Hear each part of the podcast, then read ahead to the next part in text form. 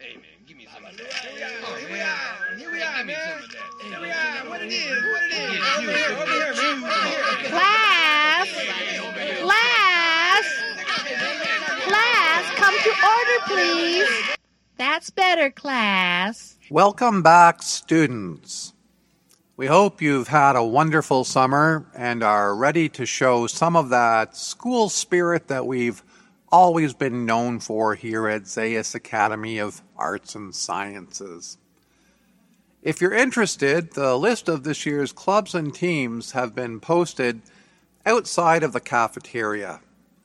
And if you are enrolled in biology, we need to get your parental permission slips in before you can even touch a scalpel. Why not come on out and support your varsity pickleball team as they take on Mary of Infinite Sorrows this Friday?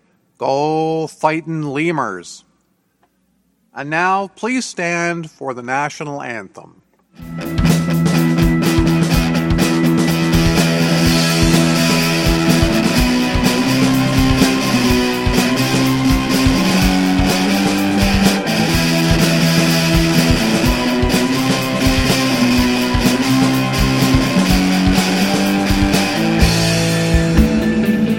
Welcome to Two Old Farts Talk Sci Fi. I'm David Klink, And I am Troy Harkin. and this is our 12th episode of our first season. We're looking at our back to school special. We're looking at schools in science fiction, fantasy, and horror. We have a special guest, librarian, teacher, and YA novelist Maaja Wentz. And it's going to be a good time. Um, David, I was just wondering, you know, we're, we're here, we're at that sort of turning point uh, that that going back to school represents. We've just had a great summer, at least I, I know I have. Um, were you one of those kids that by the time you got to Labor Day, you were itching to get back to school, or did you want more summer? Uh, yeah, that's a real tough question there, um, Troy. How about more summer? You know, that, that's me being from sort of Toronto area. You, we always look forward to the CNE, those Yeah. two weeks in August. But the CNE also represented the end of summer and return to school. Then you would, of course, go to the local store and buy all your school supplies. You'd buy your books. You'd attend your first day of classes. You'd have those dreams about showing up without any clothes on at school, unprepared for that test. Um, and I still have those, even though I've been out of school for 20, 30 years. Um, I don't know what it is. Maybe I, I need some professional help. I'm not sure, Troy. Yeah, yeah. I, you know, I used to find that uh, Labor Day, Labor Day Monday, was like so. Uh, there was such a sense of melancholy, and it it it wasn't so much that I was going back to school because there were things about that that I was looking forward to, but I realized that it somehow represented uh, sort of a. a a bit of mortality. Was, it was another year. It's like, okay, that summer's gone and now we're moving on. And what really helped with the melancholy, I have to say, was the Jerry Lewis MS, uh, or was it MD, uh, telethon. Um, there was just something about that that was, I, I always found really maudlin as a kid. Um, and my parents watched it like all weekend long when it was on. And as a kid, it was on like virtually every channel, it felt like. Um, but anyway, there was so so the Monday Labor Day was just like, uh, okay, really, okay, now I'm ready. Now I'm ready to do it. And especially as like as you got older, you recognized that you could feel the passage of time was was speeding up as you aged. So by the time I got to high school, it's like, yeah, I did want a little more summer. But as a kid, it was like, yeah, I've seen my parents enough by now. It's like, let me let me go see my pals. Let me have recess you know, which I loved. What kind of things you, would you have done at recess as, as uh, whatever, a 10 year old David Klink? Were you ever a little Davy Klink? Yeah, well, I, I, you could call me Dave. You can call me Davey. You can call me David. Just don't call me late for supper. But my favorite experiences in school at recess was this top where where these swings that were at the top of a hill that you could actually swing up, almost touch this wire, telephone wire, twenty feet up, slide down the crest of the hill, and slide down it on one foot. Um, we were a bit of uh, daredevils. I also remember this one time in grade, I think it was either four, or five, or six at Edithvale Public School with Mr. Day, who was the principal. We had, the, it was wintertime, there was all this ice, and we're sliding down, just running from the, the school and then sliding along the ice and down this hill. I remember Nice. falling right on my face, Oh, cutting nice. my lip, uh, running into school. And then there are these two girls walking past a corridor, and I realized my, my mouth was full of blood. So I opened up my mouth and sort of just tried to scare them. Yeah. Um, and then I had, and, and then I went into the principal, and he basically washed out my mouth with all of that blood and stuff, Oh, and no. did whatever he had to do to, Yeah. to sort of help help that that cut. But those are my fondest memories of. Oh, those are good. Yeah, Yeah. Okay. I, now I have to give you just two quick uh, physical, uh, yeah, injuries as well. Uh, one, I was running after a guy after gym. We were, you know, acting the fool, as they say. Um, we were in, uh, engaging in horseplay, and I ran after him, and he went into the nurse's office for some reason. And the nurse's office, it's like a almost like a sight gag waiting to happen. The the nurse's office was a glass door you know, that just filled the frame. And he slammed it just before I got there. And I ran right through the glass door. And of course, yeah, I had to get glass picked out of me, but it was the kind of thing that uh, it became an instant legend at school. Troy ran through the glass door. And uh, another one was I broke my arm coming down the slide in grade three, and I broke both bones in the forearm. And so I had a big cartoony U in my arm because I was holding my wrist and I, I was in shock clearly. And I went in to see my, my teacher, Mrs. King in grade three and in shock. And I said, I think I did something to my arm. And, and she almost passed out. That I remember. Um, and I also saw a kid at, at recess playing tetherball who got a compound fracture. The ball broke his thumb backwards and that was pretty gory. That's one of the goriest things I've ever seen, and I still don't like even seeing like hospital dramas that have a lot of blood as a result.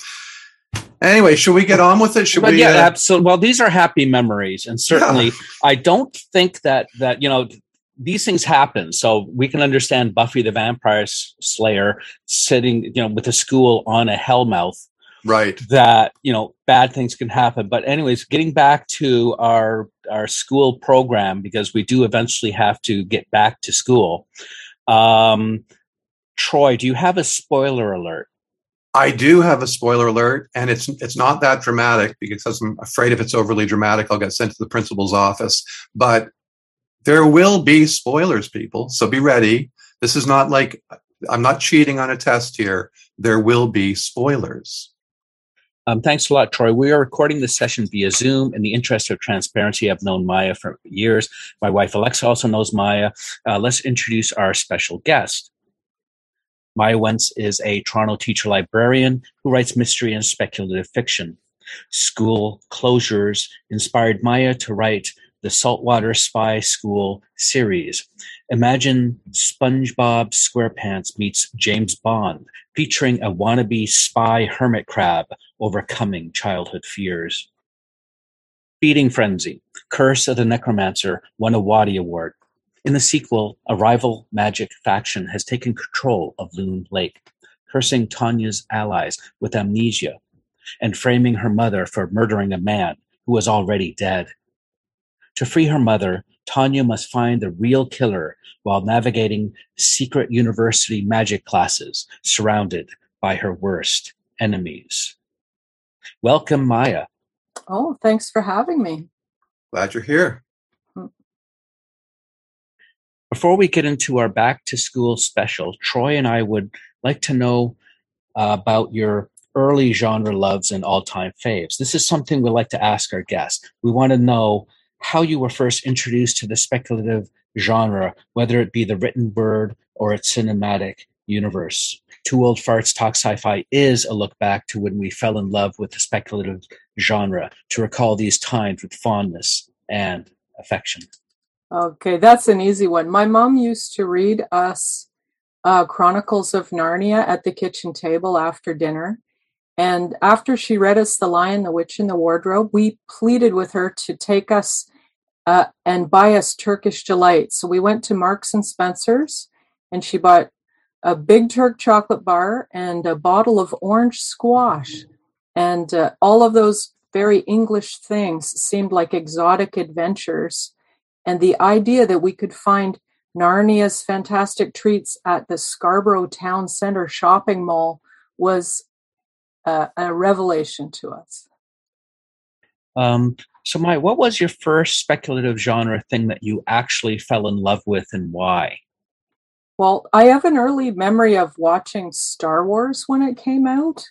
And it's one of the very few films I've seen twice in the theater. And, uh, you know, I was quite young. I was blown away by the special effects, the land speeders, the cantina scene. It was, uh, yeah, for for a kid, it was mind boggling. Uh, thanks. Uh, we would like to get into our all time genre faves. Here are some rapid fire questions about your favorite genre things. We're just looking for titles, but if you feel the urge, you can expand a bit. We do wish to get to our back to school special soon. If Troy can ask these questions, that would be great. Uh, so, Maaja, what is your favorite genre film? Deadpool.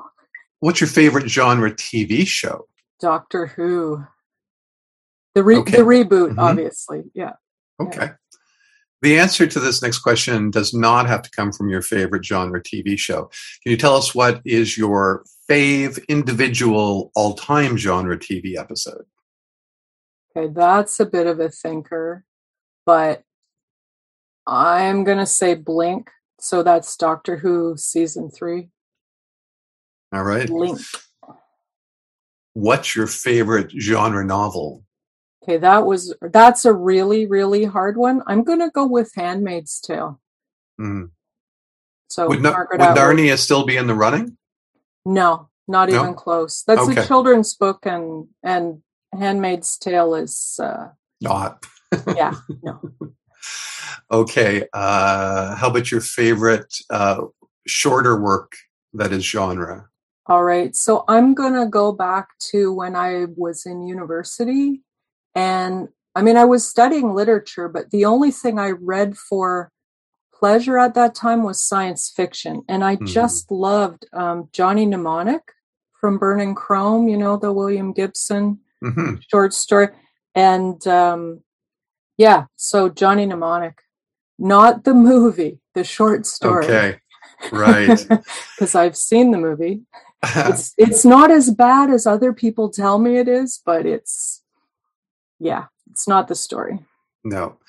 And who would be your favorite genre author of all time? Okay, so you're asking a librarian their favorite author. Uh-huh. Like, that's so That's hard. right. Cough so I'm gonna I'm gonna cheat a tiny bit and say it's a tie between Margaret Atwood and William Gibson, unless I can have Orlando by Virginia Woolf, in which ta- in which case Orlando wins. Okay. You, time travel makes it speculative, sure. right? yeah. Yeah. You and you can have whatever you like. um, what's your favorite genre, theme, or concept? Oh, utopias and dystopias. I've always been fascinated with that.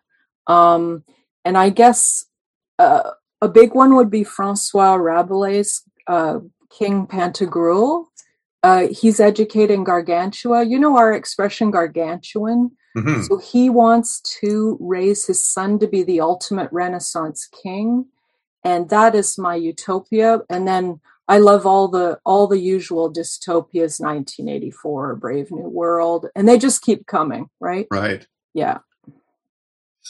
Yeah, we never seem to get an answer to uh, figuring out uh, our problems out there. So I think the dystopian novels are going to keep coming too.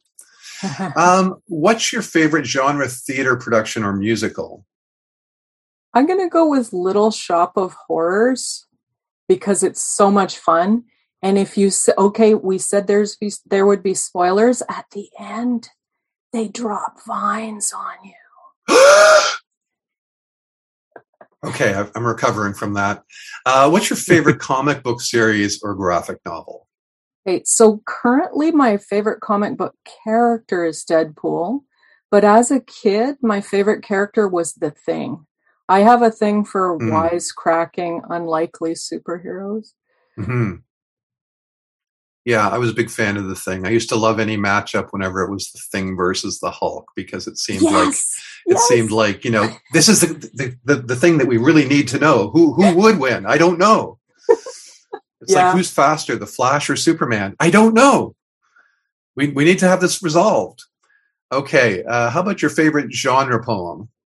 Okay, so that would be, and thank goodness I had some time to think.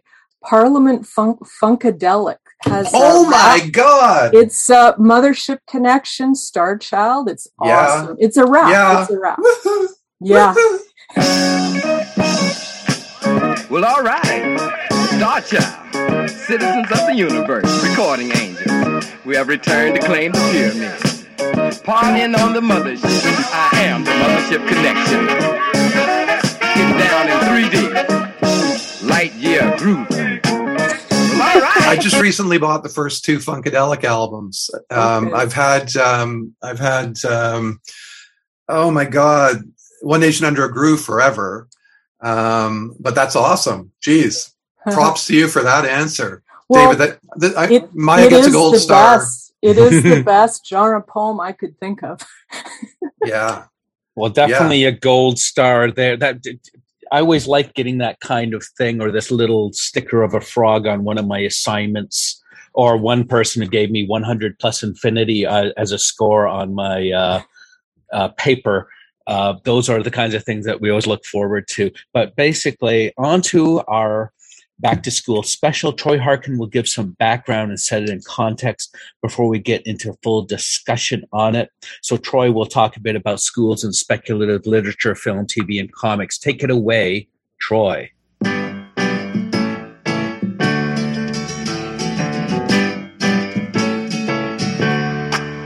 Hello, class. My name is Mr. Harkin, and I'd like to walk you through the syllabus for today's episode, which, as you know by now, is the back to school episode. If you think you may have wandered into the wrong podcast, now is the time to gather up your things and head down to the office where Mrs. Watson will assist you. All right? No one? Good then. Let's begin. If you'll just have a look at your syllabus, Oh, and if you have any questions, Mr. Klink and I will be glad to address them after the presentation. Alrighty then. Formal education was an essential part of the development and civilizing in the ancient city states of Greece. Anyone could open a school and decide the curriculum. This may or may not have included studies of the demonic, vampirism, lycanthropy, and home ec. By around 350 BC, it was common for children at schools in Athens to also study various arts such as drawing, painting, and conjuring. Some of Athens' greatest schools of higher education included the Lyceum and the Platonic Academy. Around this time, the telling of fictional tales became a popular form of entertainment, and it became clear that stories set in the classroom were as legitimate a milieu as a labyrinth or a pond where one might stare at one's reflection. Eventually, Britain became a thing, and they too felt school was a necessary form of humiliating children. America also followed in Britain's footsteps and decided that high schools in particular would be an excellent place to set shows such as Bye Bye Birdie, Grease, and Dear Evan Hansen. Along the way, darker, less sing-songy tales were penned involving teachers, students, and classrooms, and the abomination that are collectively known as gym teachers. I, am sorry, that was from Wikipedia. In this class, we will present an overview of such genre films and tales. Yes, there was once a time when neither film or television existed. People once simply read books. So let's begin there.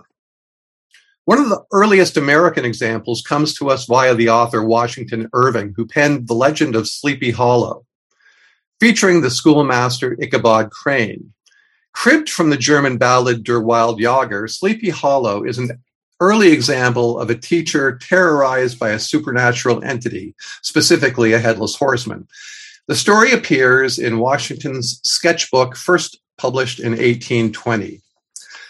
Now, this is just an overview. This is not exhaustive. So let me jump way ahead to High Spirits by Robertson Davies, which was published in 1982 in, in Davies' collection of ghost stories. They're set around Massey College at the U of T at Christmas time, and I really recommend that to anybody looking for something that they may not have seen. We're moving on to the Harry Potter series of books and films. Harry Potter is, is a series of seven fantasy novels written by J.K. Rowling. The novels chronicle the lives of a young wizard, Harry Potter, and his friends Hermione Granger and Ron Weasley, all of whom are students at Hogwarts School of Witchcraft and Wizardry. The stories concern Harry's struggle against Lord Voldemort. You, you may be familiar with this. The first book, Harry Potter and the Philosopher's Stone, was published in 1997, selling more than 500 million copies worldwide. It is the best selling series of books ever. The Warner Brothers film series adapted the books between 2001 and 2011. All were huge blockbusters. Now, it would be great if everybody checked out Keepers of the Vault the trilogy by Marty Chan. The series is a high low fantasy series intended for middle school to junior high students. It takes place at Mackenzie King's School in Edmonton, where its two heroes, Christina and Dylan, discover the top floor of their school is actually a repository of magical artifacts. It was published in 2015 by Clockwise Press. October is a novel by Michael Rowe. It was first published in 2017. 16 year old Mikey isn't like the other boys. He's skinny, wears black, reads horror novels, listens to Madonna. He's different, i.e., gay. And the bullies at school won't let him forget it. Only his best friend, Roxy, has any idea of the depths of Mikey's pain and how desperately he needs to be loved. Mikey's loneliness pushes him to make a pact with evil to bring vengeance down upon his enemies. Now, Stephen King is an entire genre and industry unto himself. So let's have a quick look at the master of macabre and his contribution to the classroom experience. And I, I, won't give you a breakdown of all the plot details, but look to the story Here There Be Tigers from Skeleton Crew about uh, a young grammar school student who believes that there's a tiger hiding in the boys' room and his mean teacher, Miss Bird, who goes in to find him.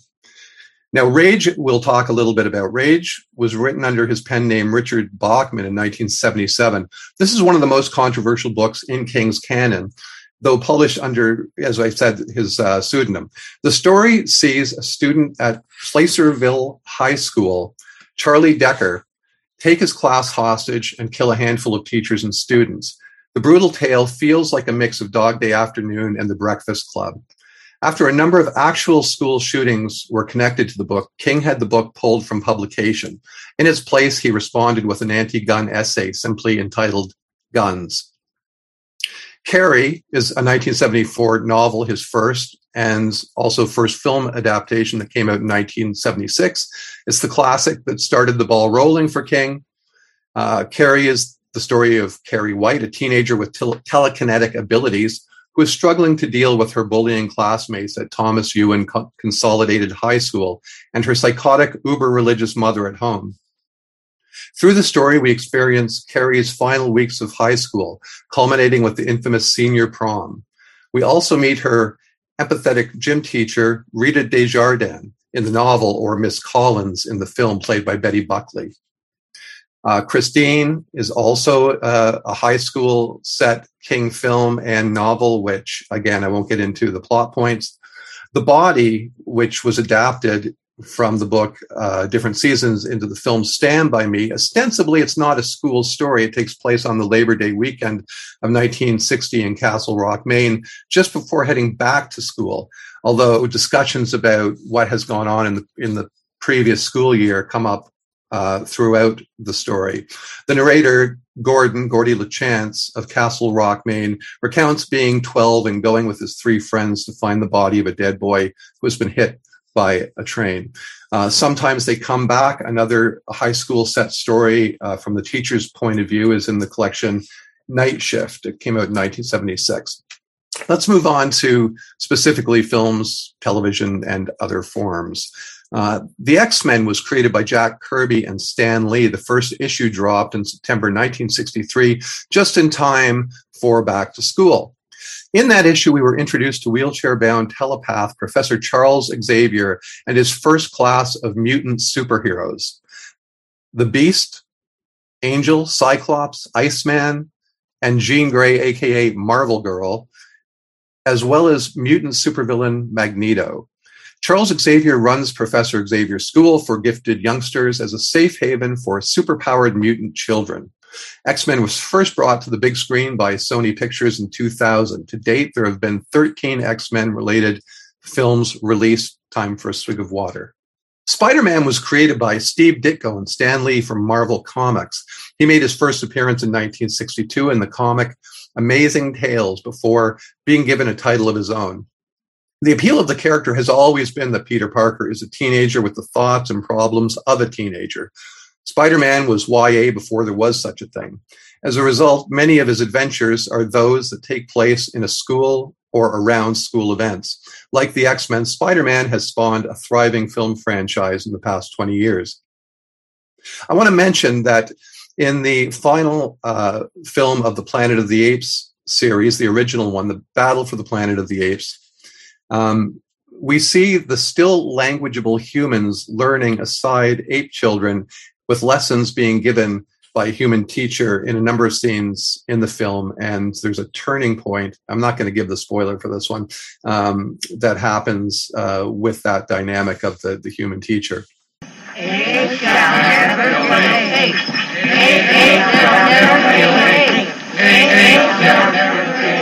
shall Jelly, ever kill man? You're late, General Aldo. Come and read this to the class. I won't. You won't because you can't. And you can't because you don't want to learn. Uh, and it is my duty to report this to Caesar. Now, if you're truly an old fart like David and I are, you'll remember Saturday mornings with The Secrets of Isis and Shazam. Well, The Secrets of Isis uh, aired between 75 and 78. It was part of CBS CBS's Saturday mornings. This is from Wikipedia. The program was the first weekly American live action television series with a female superhero lead character, debuting September 6, 75, predating the weekly debuts of both The Bionic Woman and Wonder Woman. Isis is the alter ego of Andrea Thomas, a seemingly normal school teacher who transforms into the Egyptian goddess when presented with crisis a mere mortal cannot resolve. O my queen, said the royal sorcerer to Hatshepsut, with this amulet, you and your descendants are endowed by the goddess Isis with the powers of the animals and the elements. You will soar as the falcon soars, run with the speed of gazelles, and command the elements of sky and earth. 3,000 years later, a young science teacher dug up this lost treasure and found she was heir to the secrets of Isis. And so, unknown to even her closest friends, Rick Mason and Cindy Lee, she became a dual person. Andrea Thomas, teacher, Almighty Isis. and Isis, dedicated foe of evil, defender of the weak, champion of truth and justice. Episodes of the series featured crossovers featuring Captain Marvel from the companion series Shazam.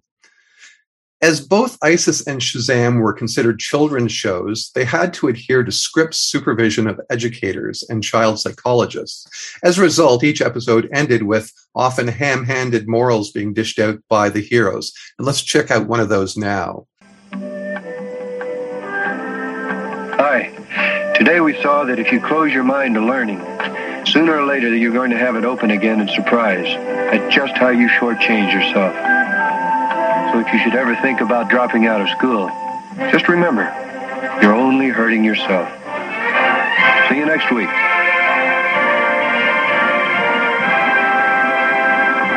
The Bionic Woman, 1976 to 1978. It aired on both ABC and then switched over to NBC. Though Jaime Sommers, played by Lindsay Wagner, was a tennis pro prior to her bionic operation, once she begins working for the OSI intelligence agency, she takes a job as a school teacher on an Air Force base. And many episodes begin with those lessons and, and show scenes with the class. Let's move on to the big guns. Maybe the maybe the mother of them all, Buffy the Vampire Slayer. The film, the original film, it was directed by Fran Rubel Kuzui and written by Joss Whedon. It starred Kristy Swanson as Buffy, Donald Sutherland, Rutger Hauer, Luke Perry, Paul Reubens, and Hilary Swank were also in the film. More memorably, Joss Whedon recreated Buffy for television in 1997. The series picks up the September following the finale of the film. Buffy and her mom move from LA to the suburb of Sunnyvale, California, which just happens to be located atop of a hellmouth, demon portal, or as Buffy puts it, a mystical who's it. Welcome to Sunnydale. A clean slate, Buffy. That's what you get here. What's past is past. We're not interested in what it says on a piece of paper, even if it says, well, Wasn't that bad? you burned down the gym. I did. I really did. But, but you're not seeing the big picture here. I mean, that gym was full of vampire.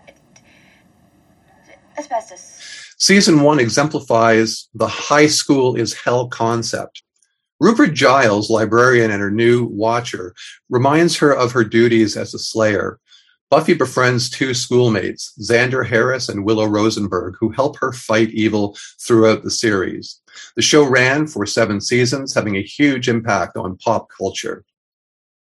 The Craft, the film, uh, came out in 1996. It starred Neve Campbell and Fairuza Balk. It follows four outcast teenage girls at a Los Angeles parochial high school who pursue witchcraft for their own gain and subsequently experience negative repercussions. Now, a favorite of mine was Smallville. Smallville ran from 2001 to 2011, originally airing on the WB before that net- network was taken over by CW. The first four seasons of Smallville features Clark Kent's life as a high school student at Smallville High, years before becoming Superman. The series birthed what is now thought of as the Arrowverse, including the shows Arrow, Supergirl, The Flash, and Legends of the DCU. Smallville had an exceptional cast, starting with Annette O'Toole and John Schneider as Ma and Pa Kent. Lana Lang is the object of Clark Kent's affection prior to Lois showing up, that is Lois Lane, showing up in season four. One of the main rules for the writers of the show was no tights, no flights. Smallville was a coming of age tale. Clark Kent, played perfectly by Tom Welling, is learning who he is and what his abilities are. Smallville High is the central location of the first four seasons of the show, with many standard high school events like football, homecoming parties, and dances occupying the storylines. Sky High, it's a Disney film that came out in 2005. It uh, starred Kurt Russell, Kelly Preston, Bruce Campbell, Phil Root, Mary Elizabeth Winstead, and Lynda Carter. It tells the story of Will Stronghold, who is enrolled in an airborne high school for teen superheroes. Now, South Park and The Simpsons both feature elementary school age children in and out of the classroom. Both feature teachers such as Mr. Garrison and Ms. Krabappel, as well as other school staff such as Chef and Groundskeeper Willie and bus drivers like Veronica Crabtree and Otto Mann. Both shows have been featuring classic Halloween episodes for decades that riff on sci fi and horror tales. As an all too brief sampler, may I suggest South Park's Pink Eye episode and The Simpsons' Hungry Are the Damned segment of the first Treehouse of Horror, which parodies the Twilight Zone's To Serve Man episode. The Simpsons first aired in 1989. South Park premiered in 1997. Any questions? And finally, to wrap it up, here are some recent notable shows that revolve around schools and the classroom. Riverdale uh, began in 2017. It's still running. Um, you can find that on Netflix. The Chilling Adventures of Sabrina, also on Netflix, a spinoff from Riverdale, uh, starring Kiernan Shipka and Locke and Key, based on Joe Hill's graphic novel. Uh, season one was uh, 2020, and it's still going on Netflix. And my daughter recommended, and not not my young daughter, but my my 20 something, I will just say, uh, daughter Kate recommended some animes that that we should not forget: My Hero Academia, RWBY. uh, Surrey Dury Children, and Haikyu. And that is it, class. So I'm now going to turn you over to Mr. Klink.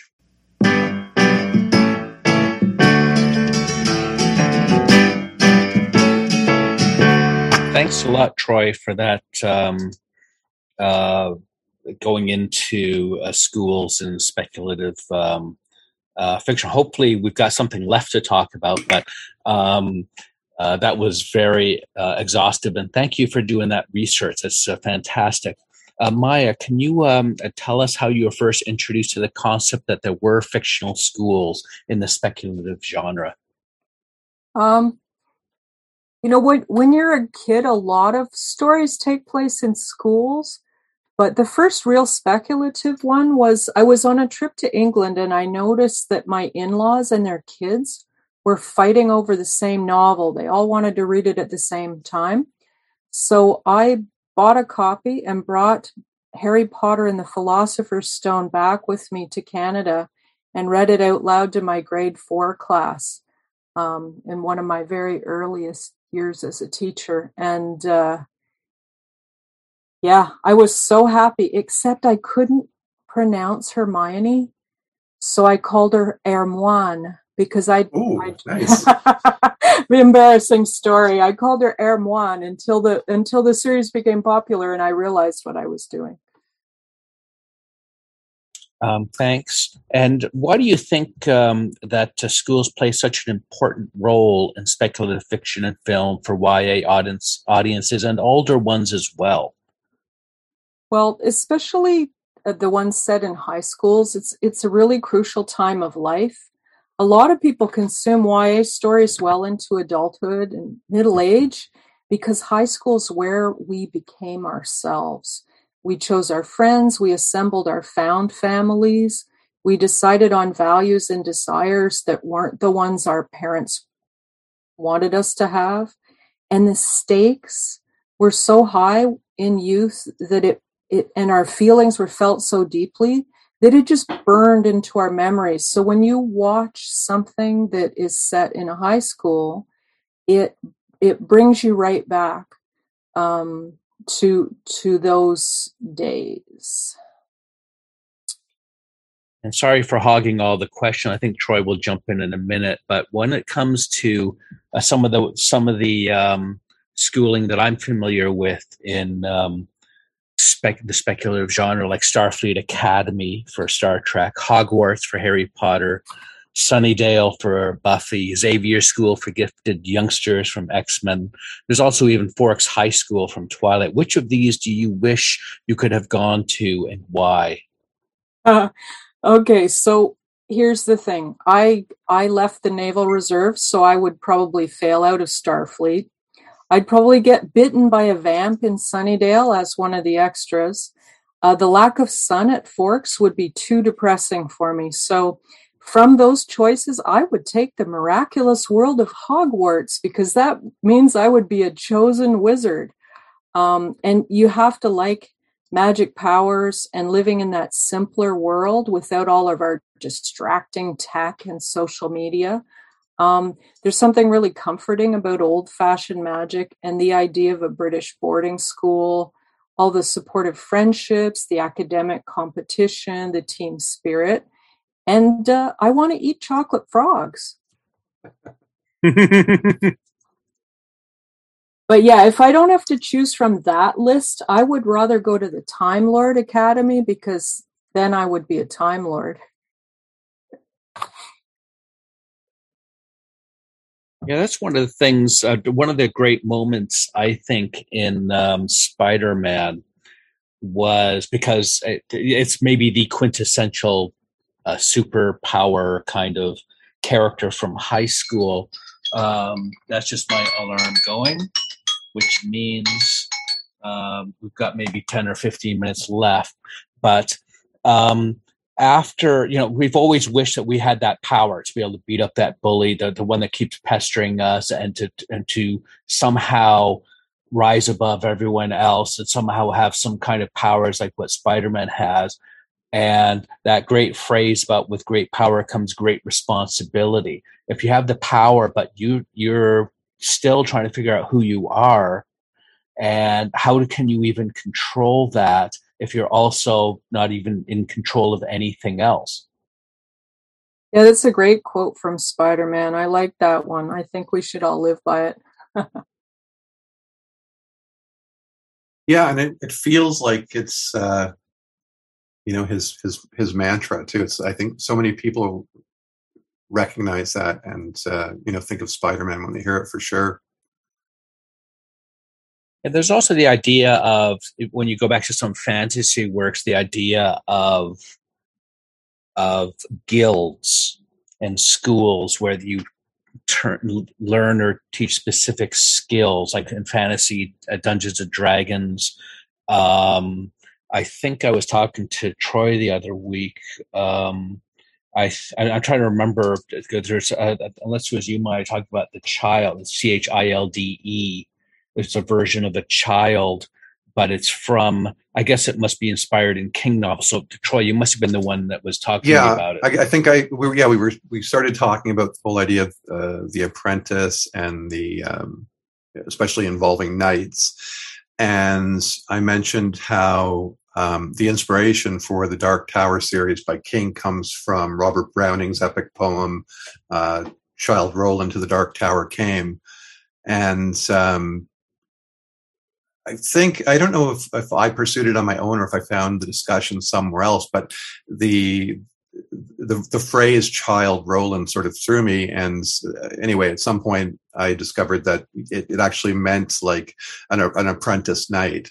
Um, that's the whole idea of that that spelling of of of child doesn't mean you know somebody who's young or youthful, um, but yeah, more somebody who's in training for greater things.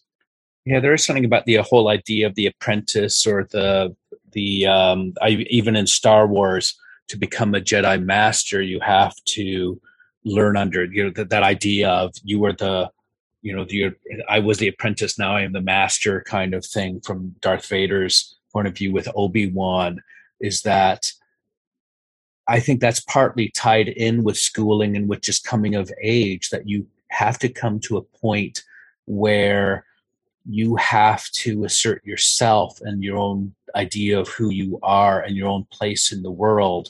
And to do that, in some cases, yes, you can. You know, sometimes it takes a village. Sometimes you do need other people, but sometimes you also ultimately have to make these decisions and come to it on your own. Definitely. Yeah. Um, yeah, the idea of a squire and a page like like being you know you're hoping that you are the one that's going to become that knight or that great character. But to do so you have to have to put in the time. You can't be like one of my favorite episodes from the classic trek is charlie x. At one point early on i didn't care for it that much because i found the character a bit annoying and a bit painful. But then isn't that our teen years? Isn't that our high schooling. Isn't that us right. growing up and trying to? But you need to go through that. And the fact that Kirk and the rest of the crew are trying to figure out how to actually deal from the idea of almost a child psychology point of view is that when you have a kid who, again, again, the idea of great power comes great responsibility. He has the powers, like um, uh, Jurassic Park, where they said, "Well, you've suddenly come onto this uh, ability to be able to create dinosaurs, but you didn't earn that knowledge and you didn't come to it honestly. And how can you actually handle what you've got? You know, you've you've basically uncor- you've taken the genie out of the bottle, and you can't get the you can't control it. Um, hmm hmm And the other the other thing is all all sorts of these school stories center around a main character who's like the chosen one, but uh, like I like The Magicians because Lev Grossman's writing a story in which Quentin Coldwater is this clinically depressed grad student in love with this his genius girl best friend and you think that he's going to be the chosen one just like in all the other fantasy novels except when he get and we he gets to Brakebills academy he gets to Brakebills academy and we think it's going to be another Hogwarts, good and evil, and the poor farm boy becomes the king. But that's not what happens. It's more about um, he he he comes to realize that his Narnia, it's called Fillory in the book, is real, and he has to find his best self and he has to save the world, but he does it by not being the chosen one. And by kind of mastering his emotions and uh, so yeah i think it's i think it's interesting that the modern version of these school stories don't always follow the tropes in the same direction that we're expecting or like sabrina she's she she wants to reject magic she, so mm-hmm. she can go to a regular school and that's one trope right? You have the magic underground at a regular school and everybody's trying to hide it. And the other right. trope is you're the chosen person and you're going to go to a magic school and it's only hidden for the muggles on the outside. But in sabrina she has it both ways. She she she tries one way and then she kind of embraces her destiny and she goes to the magical school but her loyalties are still to regular non-magical people and she has the incredible um, arrogance to think she's going to sign herself off to the devil, become mm. a witch, and still change the system from within.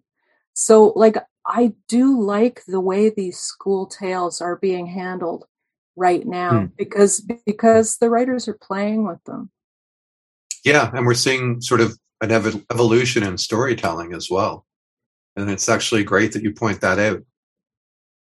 Yeah, I, I found a neat uh, comparison uh, between um, Harry Potter and Buffy. I watched mm-hmm. the first episode just in prep for the. I didn't watch the, the the the movie Buffy, but I did.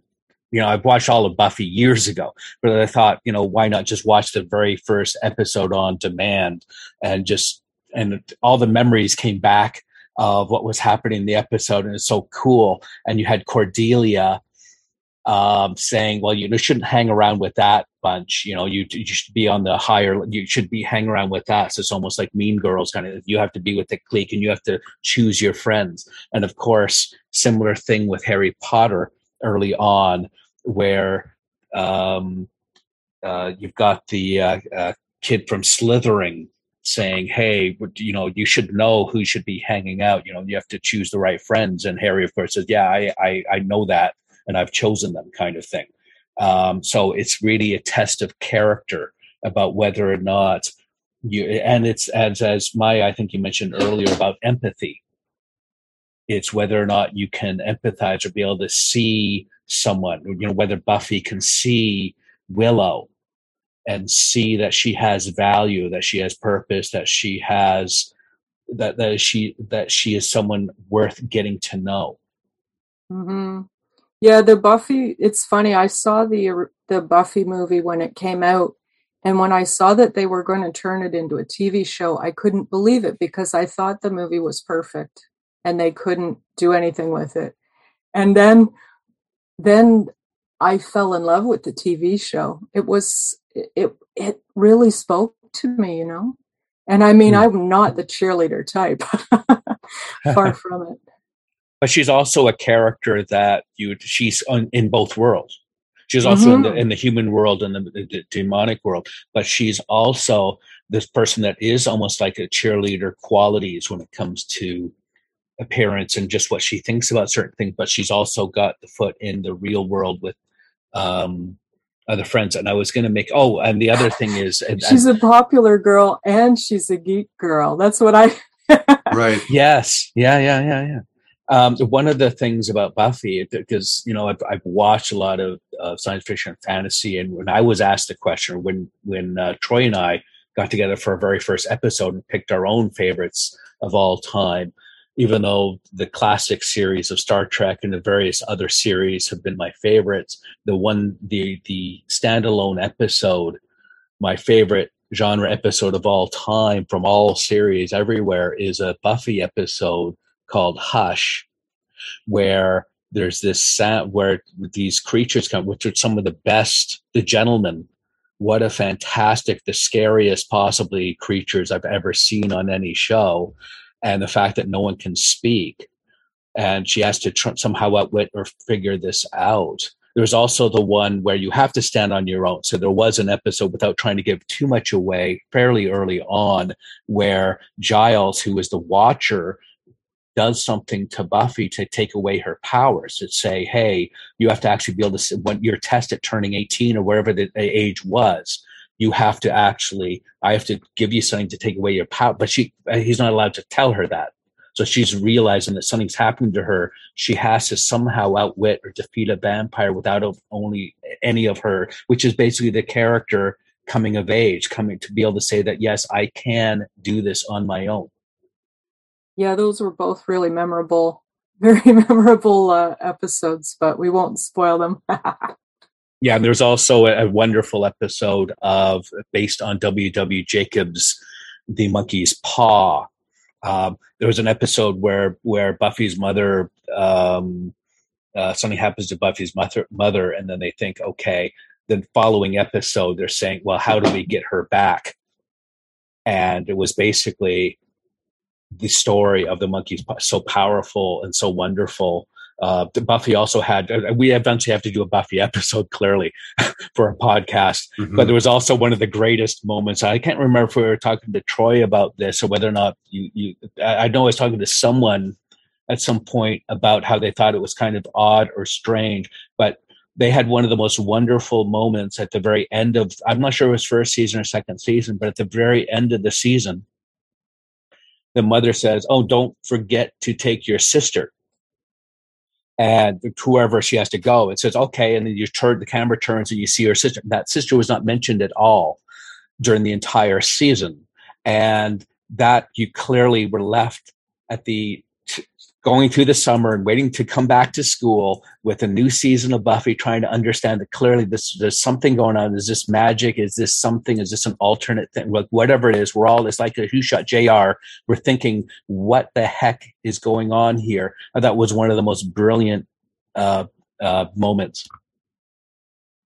Yep, best writer trick ever change Sorry, change history retroactively.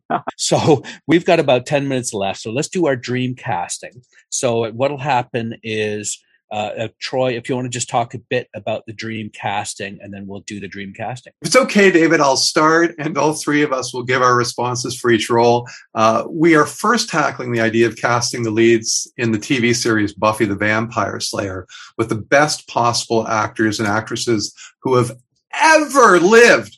This is our dream cast. After this, we will do our outside the box casting, which is even weirder. Yeah. So Troy will go over the original roles and actors that played them. All righty, here we go. And this is originally in the series, yes. So Buffy Summers was, you know, Sarah Michelle Gellar. I think it's one of the best portrayals of any character ever. Um, she was wonderful. Uh, Rupert Giles, uh, Anthony Stewart Head, Willow Rosenberg was played by Alyson Hannigan, and Xander Harris was played by Nicholas Brendon. and a couple of points about that. Anthony Stewart Head, I think before he was cast in Buffy, was in those. I don't know if it was Maxwell House or there was these coffee commercials where he was somehow in, uh, you know, there was possibility of him maybe meeting and dating this other woman and there was a whole series these commercials dealing with this coffee that dealt with them somehow getting to know each other more. So it was a whole series. Um, and nicholas brendon kind of oddly i think i looked this up a long time ago but i believe he was like 26 years old when he was cast to play xander playing like a 17 or 18 year old uh, character. But uh, why don't we start? Troy, did you want to start with your dream cast? Sure, I can do that. And uh, I'll give you all four of them. Is that how yep. we're going to do that, right? Yep.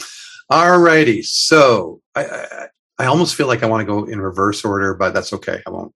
Um, Buffy. I mean, how do you have anybody other than Sarah Michelle Gellar? I don't know. It's really, it's a tough one. It was for me. I went with Alison Brie who um, loved in both Mad Men and Community, as well as currently uh, Glow. Um, I think a young, a younger Alison Brie, like around the time that she had just started doing Community, which has got had to be at least ten years ago now, um, or maybe even a little earlier, would have been perfect. Um, anyway, that's who I have. So, um, as Rupert Giles, I was torn. First of all, I thought, ooh, a, a, new, like a current Daniel Radcliffe could be could be pretty awesome, but but I decided on John Oliver, um, who is also on Community and of course has his own uh, HBO show now. Um, I mean, both both Radcliffe and Oliver are British. Um, but I thought I would like to go with John Oliver. Also, then there's a little bit of a connection to Alison Brie because they were b- both in Community at one point. Willow. Um, I got hung up on looking for a ginger for a long time, and then I just gave up on on doing that. Um, and believe it or not, I mentioned from Smallville, Allison Mack, and I loved Allison Mack in as her um, in her role as Chloe on Smallville. And I can imagine her at that age, because clearly I don't think she'll ever work again in film. Um, Allison Mack could have done Willow. Then I went with, for, this is my solid, uh, Kristen Schaal. um, who is a great comedian and, uh, you know, that a quirky look and a quirky voice. And, and I'm all about that. Um, I think I've given Kristen Schaal uh, for other Dreamcasts before. Um, anyway, so that's who I would probably finish up with, Kristen Kristen Schaal. Also, the voice uh, of Louise on Bob's Burgers. Um, Xander. Okay, immediately I thought of Rob Metcalf. And David, you may ask, who is Rob Metcalf? Rob Metcalf is a guy I used to work with when I worked at Rogers Television. Uh, and he looks exactly like Xander Harris but I guess we want an actual actor. So let me go with Donald Glover, also formerly of of Community and currently now uh, winning Oscars, not Oscars, Emmys with Atlanta and winning Grammys as Childish Gambino. So there you go, Donald Glover as Xander. That's my fourth. Okay, I'll go with mine, and then we will do uh, Maaja's ones. Uh, Buffy Summers um, I went with um, uh, I think it's Sadie Sink from Str- I have a lot of Stranger Things uh, from here, so I got Stranger Things. Rupert Giles. I have Roddy McDowall, and he's from a lot of things. um, Willow Rosenberg. Uh, uh, I had Millie Bobby Brown, who was in Stranger Things. It's just fun to say that, isn't it? Millie Bobby Brown. Yeah. Millie yes. Bobby Brown. Yep. And if you say it three times, then Ooh. will she appear? No, no, no. That's it's like Candyman, yeah. Yeah, Candyman. And then um, Xander Harris, I had as Ben Platt. He's from Dear Evan Hansen, among other things. Wow, our second Dear Evan Hansen reference of the show. Yeah. Okay, so uh, my Buffy would be Tatiana Maslany from Orphan Black because I figure mm. she can do anything. Uh, my Mr. Giles would be Hugh Laurie Oh, uh, nice. From from Blackadder or House, if you prefer. But I'd I'd keep him with his British accent. Uh, Willow, I would I would cast Emma Stone because she looks exactly like my gorgeous cousin Lisa. Oh, and nice. uh, if you're living, if you're listening, Lisa, um, I'm still jealous of you. And Xander Harris would be Iwan Rheon of Misfits, Game of Thrones, American Gods. Mm. He was the leprechaun. Very good. I can't. Leprechaun. I can't, I can't spell that, so I will just leave it blank here. Uh, Hugh Laurie, I was also like from Fry and Laurie as well.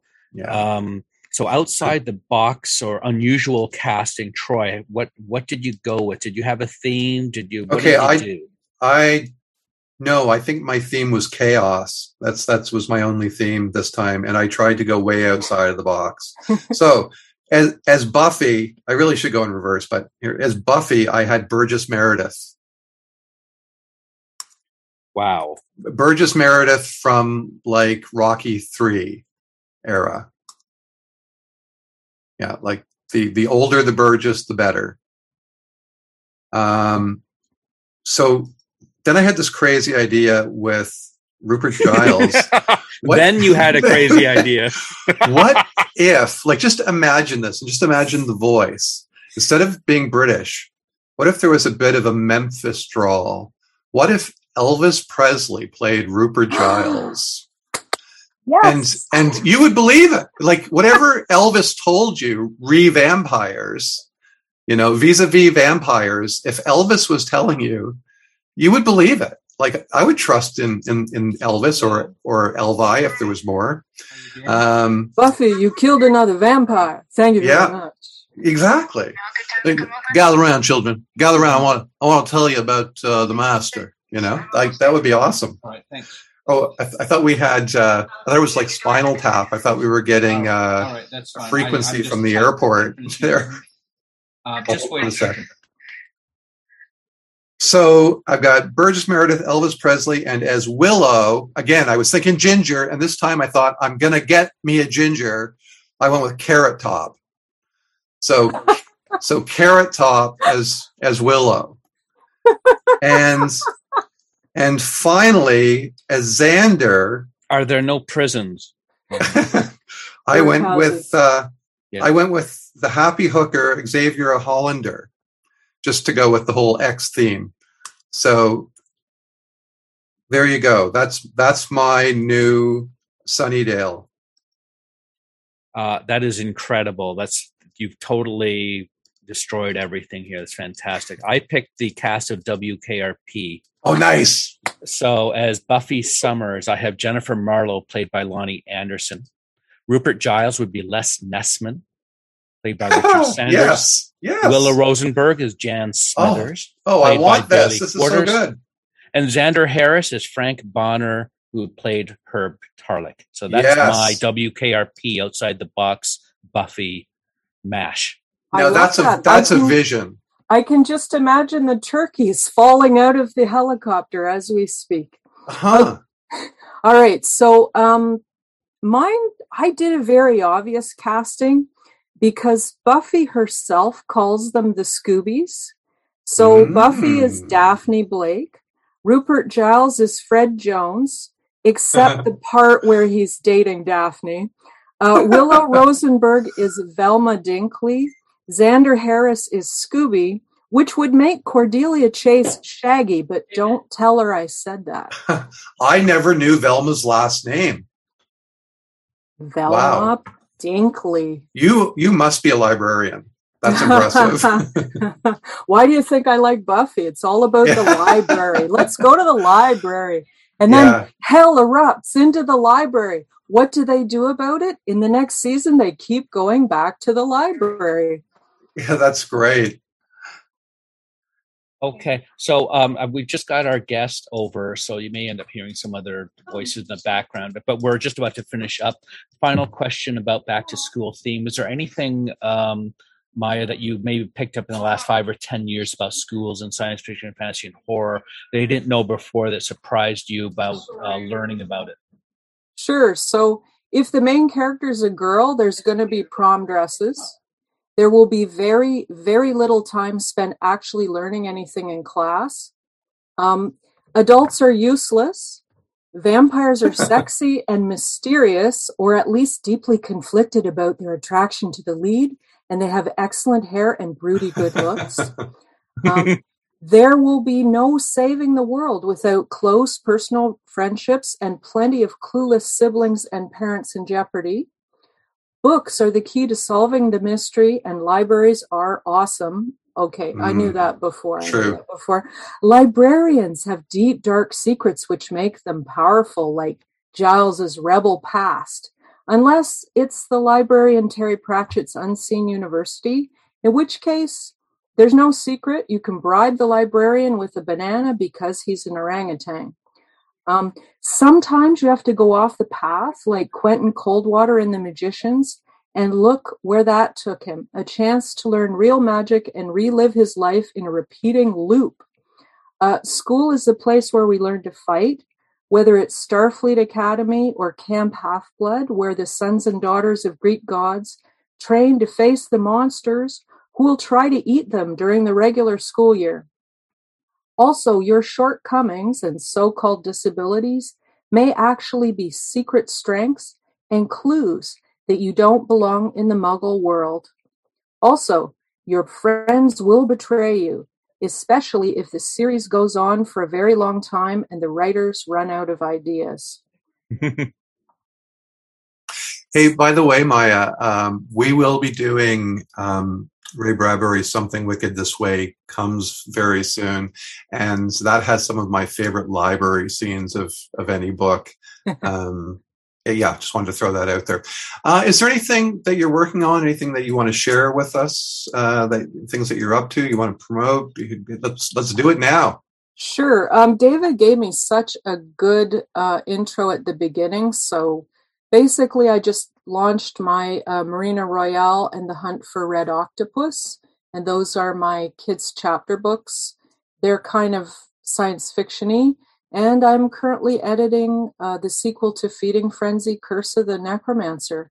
I, I just really want to thank you for the opportunity to be uh, on here, and um, hold on tight for that um, for that sequel because it features a student destined to become the next Victor Frankenstein. Mm. Yeah. Interesting. Well, thank you so much, Maaja, for being our special guest. Thank you. Uh, yeah, thanks. It was a real pleasure. So much fun.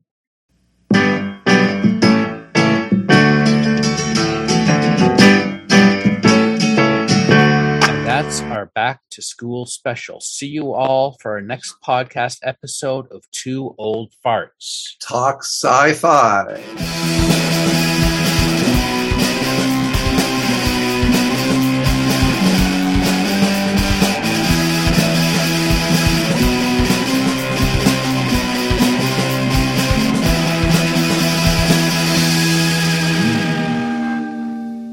That's better, class.